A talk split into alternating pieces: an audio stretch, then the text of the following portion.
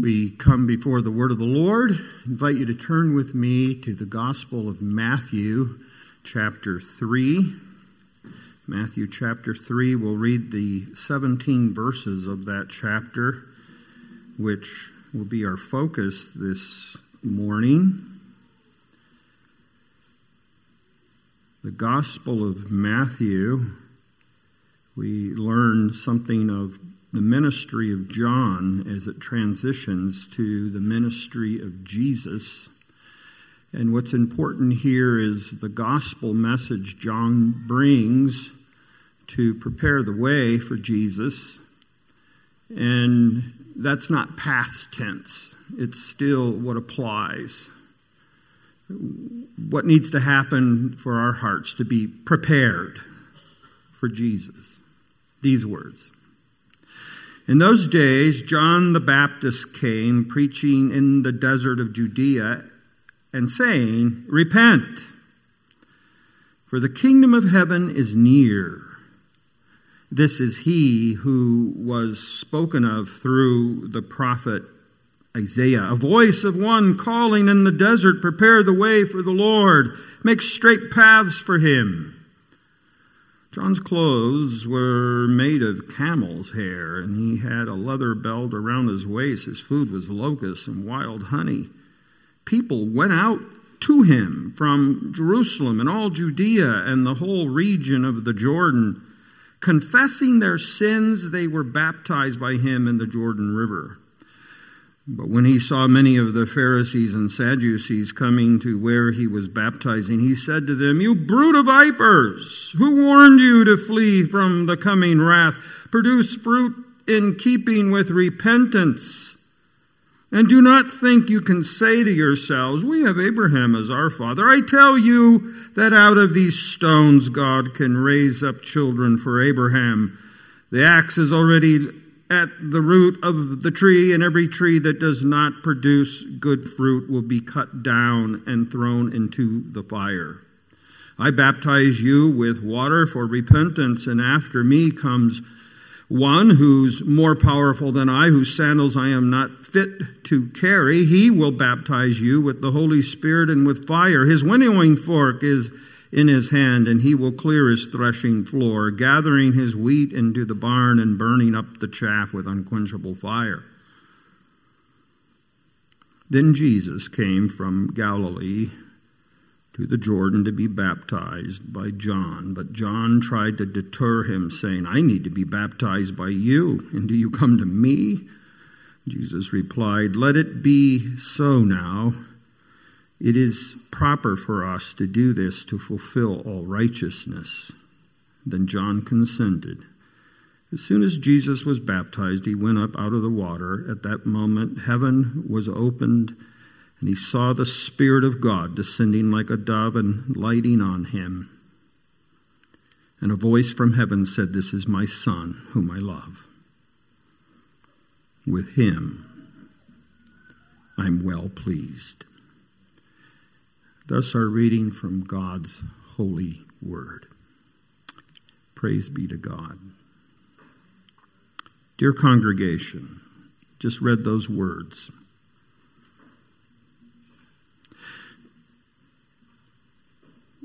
Two responses. Not us, not now. That's one response. You hear this, not us, not now. A lot of people reply to Jesus and the gospel that way. What would I need that for? I'm not as bad as all that, am I? I mean, not us, not me, not now. I know people, yes, them, not us, not now. And that's how some people live their lives. Of course, there's God's displeasure. Of course, there's a God up there. Sure, there's a God of judgment and justice. And he looks at the other guy and the other church and the other country and the other government and the other party, the other people. Yes, them. Yes, now. A second response, and there's a lot of people who feel this too. Of course, us. Of course, now. I'm a repeat offender. I deserve it. John comes with this message repent, the kingdom of his hand, repent. You need to be what? Of course, us, of course, me, of course, now. My life is beaten up. I've failed at so many different things. I'm ashamed of so many different things in my past. I have so much that I just prefer other people not know much about. Of course, me, of course, now.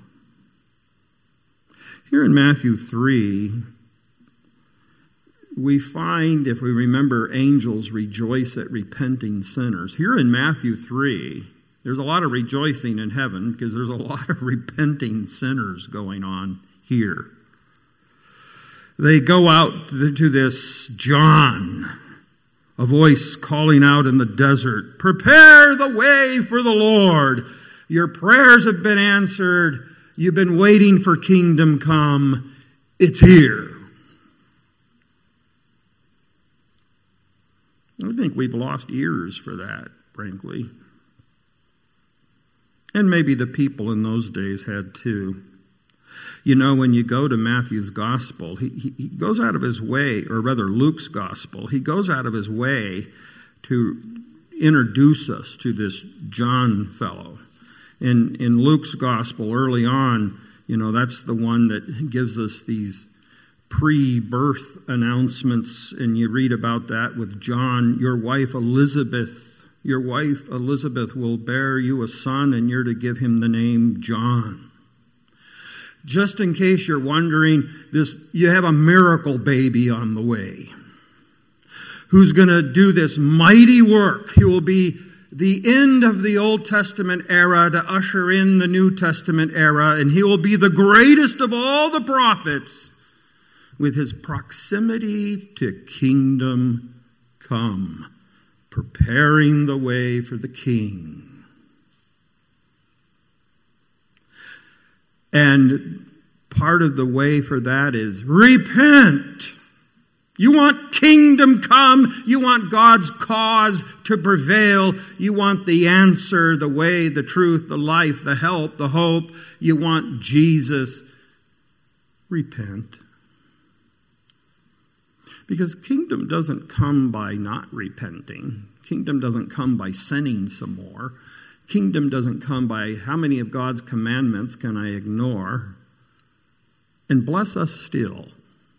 How about that? No, repent. And so here in Matthew's gospel, we're introduced to uh, the way preparer, and Luke would remind us that as John is conceived in the womb of Elizabeth, and then Elizabeth gets word of Mary having conceived this one who's the Most High, the Lord God to come, the Messiah, the answer. The baby leapt in Elizabeth's womb. And now he leaps as a full grown man onto the scene of redemption to prepare hearts to prepare the way. The answer is here. Now, we're going to look at that briefly uh, this morning. The Lord's helping us. First, a message for the of course us people. Of course, me. Then, a message for what? Not us. Not now, for those people. And that's an invitation for all of us to put ourselves in one of those boxes. Of course, me or not us. And then a gospel message from Jesus. Now, with that, there's a word message and a sacrament message. A word declared for our ears and a visualized word for our eyes. For, un, for repenting people, for unrepenting people. And how fitting that we get the gospel right as that gospel comes to us by John and Jesus. Now, the first thing here, rather remarkable, is he comes, John comes to the people who already are counted as God's people. He comes declaring to the people who are already counted as God's people to start being a repenting people. He comes to those who already go to synagogue and worship and do annual pilgrimages down to the temple for sacrifice and all of that. People already praying and hearing synagogue sermons and the like. He comes and he tells them, Repent. That's the message. You mustn't miss it. Repent, for the kingdom of heaven is near. And Matthew wants us to remember who this John fellow is because the message he has is about a king and a kingdom. So often we think of Jesus as our Savior, and that's absolutely right, but he's also a king who comes to reign. Where you hear the word king and kingdom, you got to think of reign, rule. To bring forth a rule and a reign of redemption, of healing, of restoration, of, of, break, of, of binding up broken people, salving over wounds, giving new beginnings where everything just seems like a dead end and a flunk and a failure and a, a give up. And no, new beginnings. Hope for tomorrow. Victory on the way. That's what kingdom means. The reign of the king is on the way. That's John's message. And so he comes to people who have known over 400 years of oppression. 400 years of praying to God for things to get back to the good old days of David, and they never get back to the good old days. People who have been under one foreign oppressor after another, and now they're under a iron oppressor, the Romans, who are the mightiest army and the mightiest power on earth. And the Caesars are Lord. And they say what is so, what is true, and what is right. And you don't like it, you can be crucified. You want to resist them, get ready to die. Lord, help us. Lord, give an answer. Lord, we're broken. Lord, our life is miserable. We're unhappy. Lord, come to the rescue. And John's answer, that's real nice. Now start repenting of your sins. That's a that's an ongoing message for any land, place, people, our own nation with its hurts and, and brokenness and divisions and how about we all start repenting of our sins? How about we start there? We, we repent of our lovelessness, our selfishness, our stinginess. We repent of our pride. We repent of our anger and bitterness. We, we repent of our snobbery, even religious snobbery. We repent of jealousies and envies and factions, even within the church not to mention what's out there in the world. Repent means we're going to take a big U turn. My life has been going this way, lived this way, with these attitudes and these behaviors and these actions, and now I'm going to take a big repentance, a big U turn, and go the other way. I'm not going to treat my wife like that. I'm not going to be short with my kids like that. I repent. I'm not going to ignore God and only use Him as a helper when I, I'm in trouble. Otherwise, stay out of my life. Repent. Stop it. Turn around. Because the King and His kingdom are here. And here's the way you get ready for Him repent. This way prepare, it's interesting. When you would prepare a way for a king, for a Caesar, or even a Herod, you, you, you got to get out of your mind our, our tidy roads, our, you know, our nice concrete superhighways, and our beautiful blacktops, and our neighborhood road. Now you got to think of something that's. The Romans were great road builders, but those roads were still coming and still being built. And those were mostly just main artery roads, unless you were in Rome itself. So you got to think of rutted, potted, broken, rocky, rugged, icky roads. Except when the king's coming. When the king is coming, you prepare, prepare the road for the king. And the whole town turns out, and we're going to make this road smooth and level and easy and beautiful. So when the king's coming, he rides in in luxury, if you will. Okay, now let's think of our hearts as roads with their ruts of sin and their ruts and dispositions, their potholes of disobedience and, and jealousies and factions and anger and bitterness and, and all these things that just the worldly sin kind of sins. If you've been raised in the church, you know, those are the these kind of sins. No, no, no. Scandal sins, sexual sins, adultery sins, fornication sins, you know, pornography sins. We, we have our way in church to do our shame, shame sins, but what I like to sometimes call church sins, gossip sins, jealousy sins. Talking about people and thinking about people, being filled with pride toward others, or negative toward others, or backbiting, or unforgiving. Um, those are potholes and ruts. And if we make room and make way for Jesus, the way of repentance is filling in the gaps, breaking down the hills, carving a path. John comes preparing the way.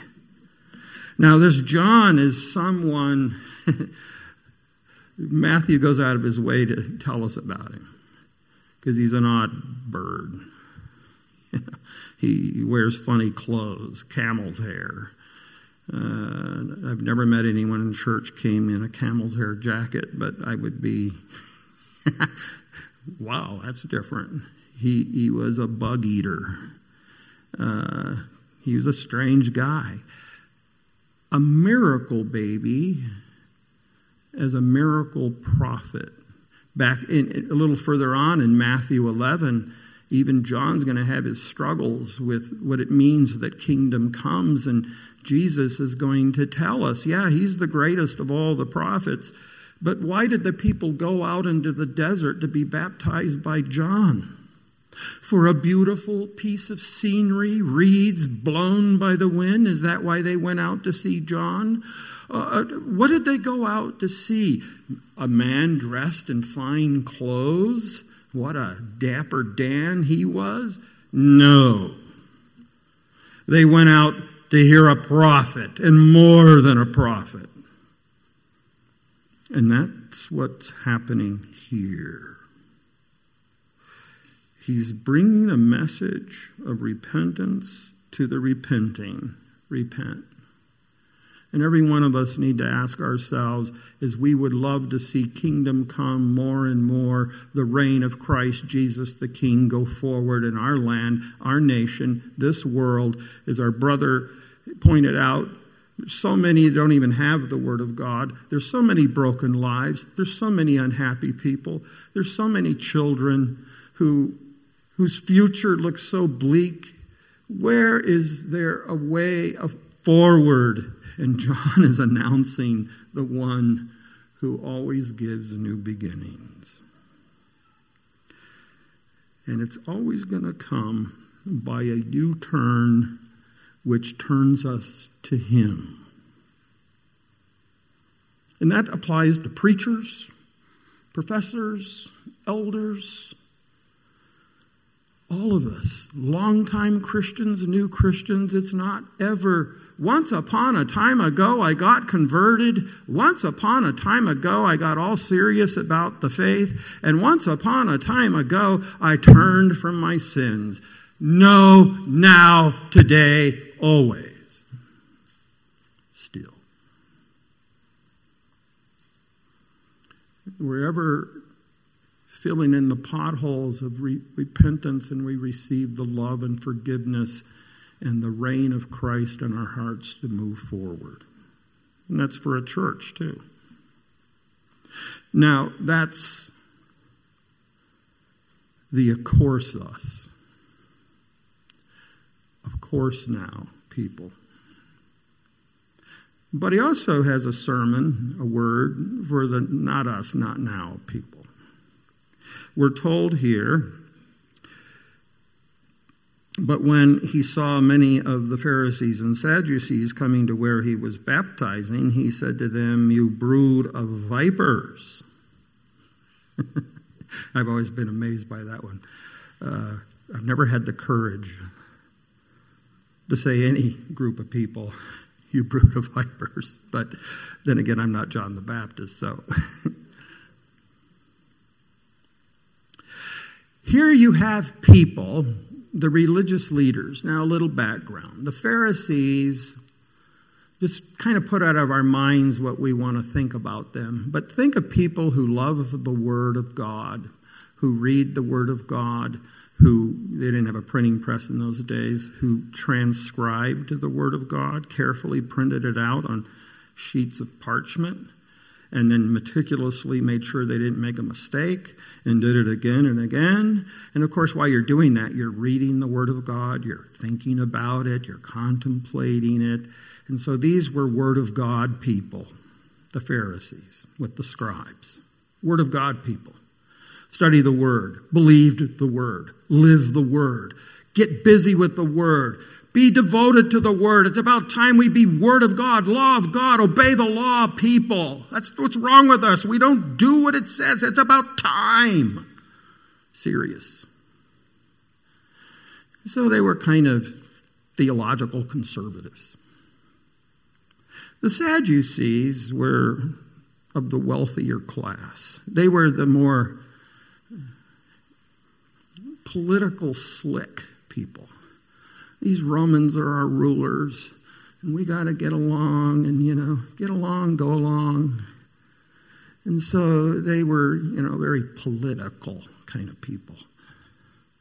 That's why they were wealthy, right? They, they, they had money, and they knew how to get their arms around the Romans. And so they started to kind of clip the scriptures down. They, they viewed just the books of Moses as Bible and that other stuff. They didn't believe in miracles or resurrection from the dead and stuff like that. That's what the Pharisees were about. So they were sort of theological liberals or progressives. But as a group from the Sanhedrin, they go out not to get baptized, but to see what is this John guy about? And they come to spy it out. We're going to watch this and make a decision. What's this baptizing business? Because John didn't only speak a word, he was baptizing the people, which was a baptism of repentance, which in its basic meaning was the same as Christian baptism that you're undergoing a washing, a washing away of your sins pointing us to the one through whom there's washing away of sins. That you're dead and now alive, pointing us to the one through whom and by whom we're alive. Word and sacrament, if you will, sign and symbol. a word of promise and then portrayed in this baptism. Now, the Old Testament, you go back to the law of Moses, there was various ceremonies of washing and all that, but by the time you get to John and Jesus, the Jews were practicing a kind of baptism for converts, Gentile converts to Judaism. Now, John takes that over and he, he uses it as the new symbol of new life. Because they'd already been circumcised in the flesh. But you need a circumcised heart. And so this baptism was a visual display of a heart broken, asking God for help, receiving forgiveness and new life in the King to come.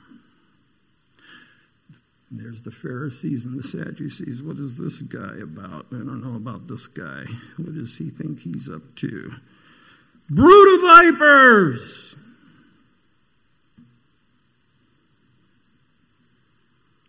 You say that's harsh. That's because the way God analyzed what they were up to is like snakes slithering around one another, spying stuff out, insensitive to broken people with tears running down their cheeks, in desperation, knowing that their life is broken, but their heart is wayward and they're asking for God's mercy and they dare stand and look and not get in line? Not us. Not now. How about us? How about now? How about me? Right now. Get in line. Because we all need kingdom come. We all need the king come. How many family members don't you have who don't need the healing power of the cross of Jesus Christ? How many friends and neighbors don't you need to get in line? Not doing not me, not now, but of course me right now. How many people don't you pray for when you lay in bed at night and your heart breaks for them? And that's people you know and love. And now think of all the people you don't know. This is why John hones a particular message for that kind of person. Notice what he goes on to say. It's very specific. And do not think, okay, first, it's actually a six part sermon. So there's only a three parter, but there's a six parter. So part two has six parts. now you're really nervous. There's a charge, there's a question, there's a command, there's a rebuke, there's stated facts, and there's gospel. The charge, you brood of vipers, you're like snakes, you're like Satan's spawn. You're from the children of your father, the devil the, the great serpent. That's the question who warned you to flee from the coming wrath? Uh, Moses. They, they all thought Moses was a prophet. And who told you to repent? And who told you to watch out, not to play games with God? Uh, uh, Moses did. And uh, the command produce fruit in keeping with repentance. You say you're a believer, repent. I love Jesus. Stop committing adultery. I, for the Lord, quit nitpicking at your husband and diminishing him so he just feels emasculated and unwanted. I'm on Jesus' side, I'm part of the church, then stop thinking you're better than unbelievers. Repent. Repent. It's not angry, I don't want you. It's I want you. Turn from all the brokenness and come to the healer, the helper. Repent.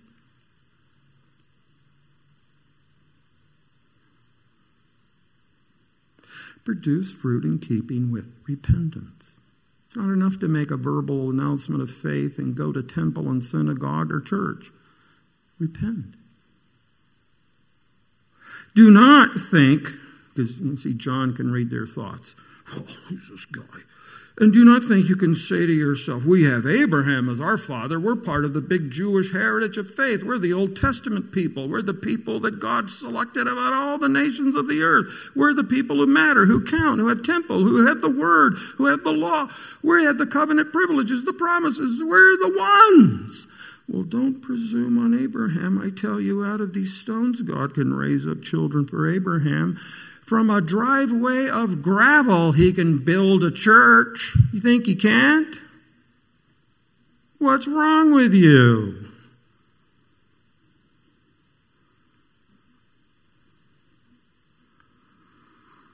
And if you're wondering what time it is, because kingdom is coming, you better repent. You need to repent the axe is in full swing. It's already hit the root of the tree. What comes next is timber. It's time for it. So produce fruit. Otherwise, every tree that doesn't produce fruit will be cut down and thrown into the fire. Does the axe have to hit your life? Does the axe have to hit our nation? Does the axe have to hit given communities? No repentance. Timber. That's what he's saying. And then he explains a little bit about some baptism. I baptize with water. What you've witnessed, what you've come to spy out and peer at and judge and dismiss. Hey, I baptize with water for repentance. After me comes one. You want to know what he's about? I'm not fit to carry his shoes. Wow. The greatest of the Old Testament prophets, not fit to untie his sandals. That's how John saw himself. He's going to come and he's going to he's going to offer a baptism of the Holy Spirit, which is transformative. He's going to clear the threshing floor.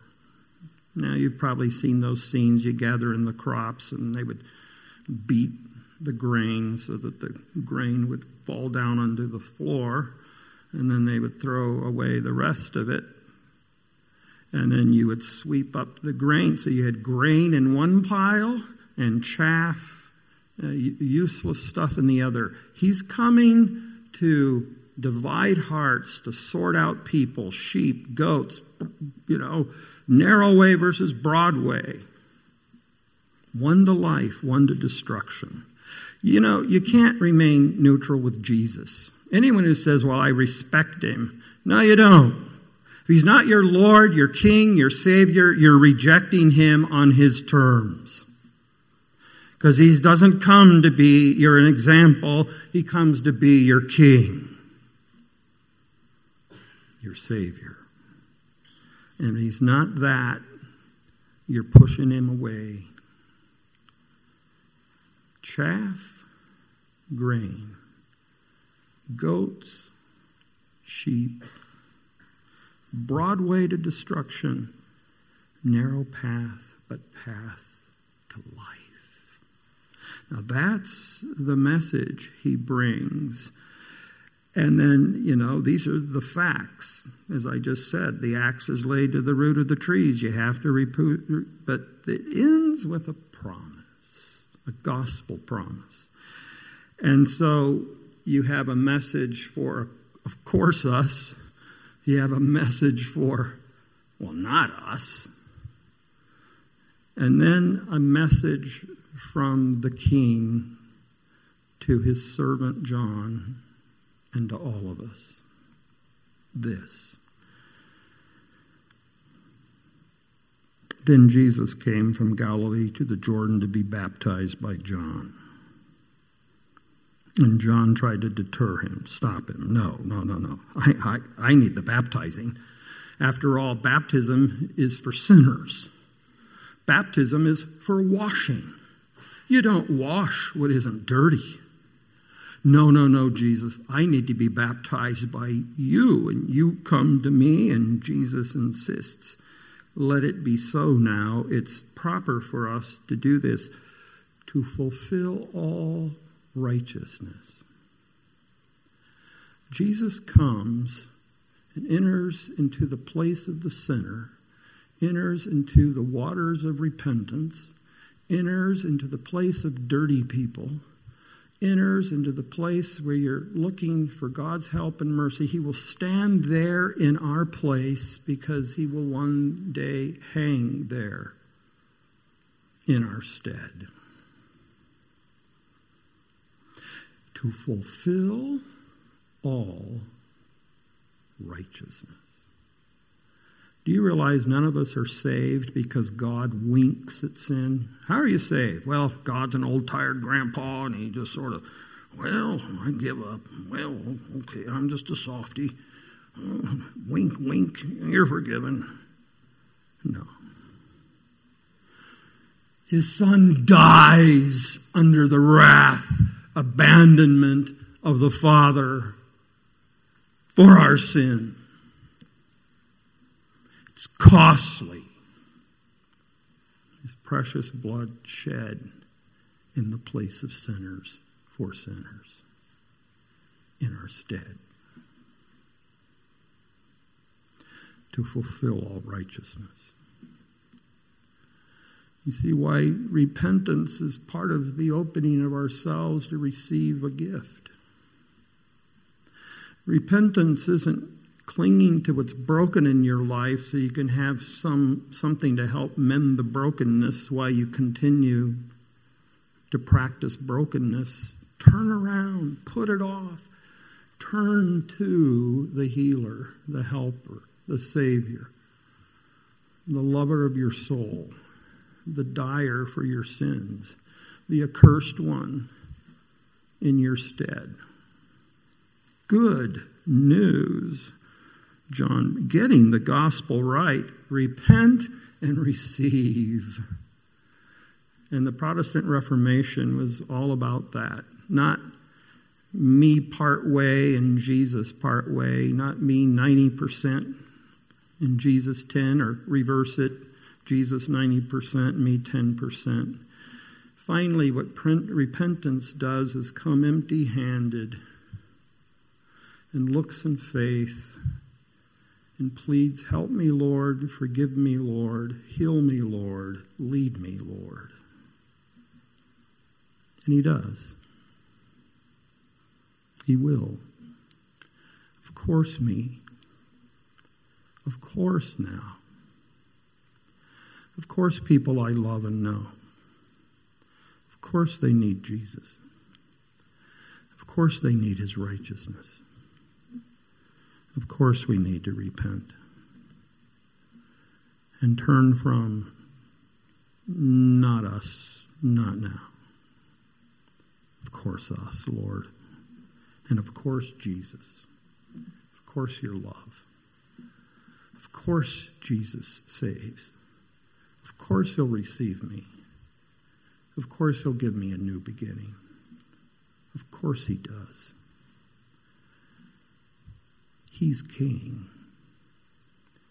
and his reign has commenced. Amen. Lord, help us to believe that, to live it each day, and to know the victory that we're bought at a price. May we see that you are good, you are faithful, you are kind, and may we hate our sins and while we do so, love you more and more. We ask for this blessing. In Jesus' name, amen.